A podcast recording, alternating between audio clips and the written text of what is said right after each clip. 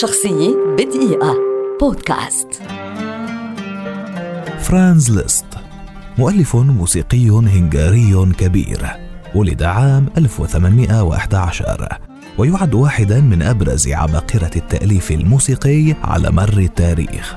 في التاسعة من عمره عزف في إحدى الحفلات بمهارة فائقة على آلة البيانو. حتى أن بعض الحاضرين تبرعوا بنفقات دراسته العليا. وبعد دراسة ثلاث سنوات في فيينا لقي إعجابا محليا كبيرا وبدأ نجمه يبرز.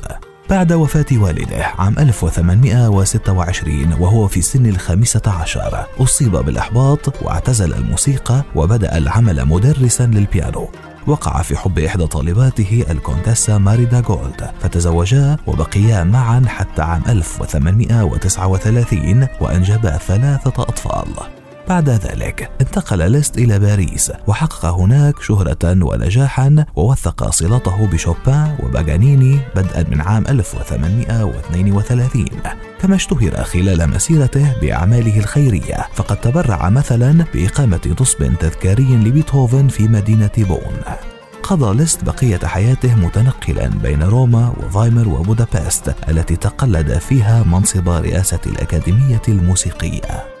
لا يمكن لأحد إنكار أهمية ليست الكبيرة في موسيقى أواخر القرن التاسع عشر. وبحسب رأي الكثيرين بدون أفكار ليست الموسيقية ما كنا لنشهد ولادة فنية لعباقرة كفاغنر وآخرين. فإن مهارة ليست في العزف على البيانو ومؤلفاته الهامة قلبت جميع الأساليب السابقة ووسعت من نطاق استعمال الآلة. ومن أهم مؤلفاته الخالدة نذكر ثماني سيمفونيات شعرية تسع عشرة رابسودي والتي هي في الأصل أغنية بطولية جعل ليست منها مقطوعات موسيقية فيها تلوين في الإيقاع والنغم مبنية على رقصات شعبية ولعل أشهرها على الإطلاق الرابسودي الهنغارية إضافة إلى سيمفونية دانتي وفاوست واثنتان من الكونشيرتو للبيانو إلى جانب مؤلفاته الدينية. متأثرا بإصابته بذات الرئة. رحل فرانس ليست عام 1886 عن عمر ناهز 75 عاما. شخصية بدقيقة.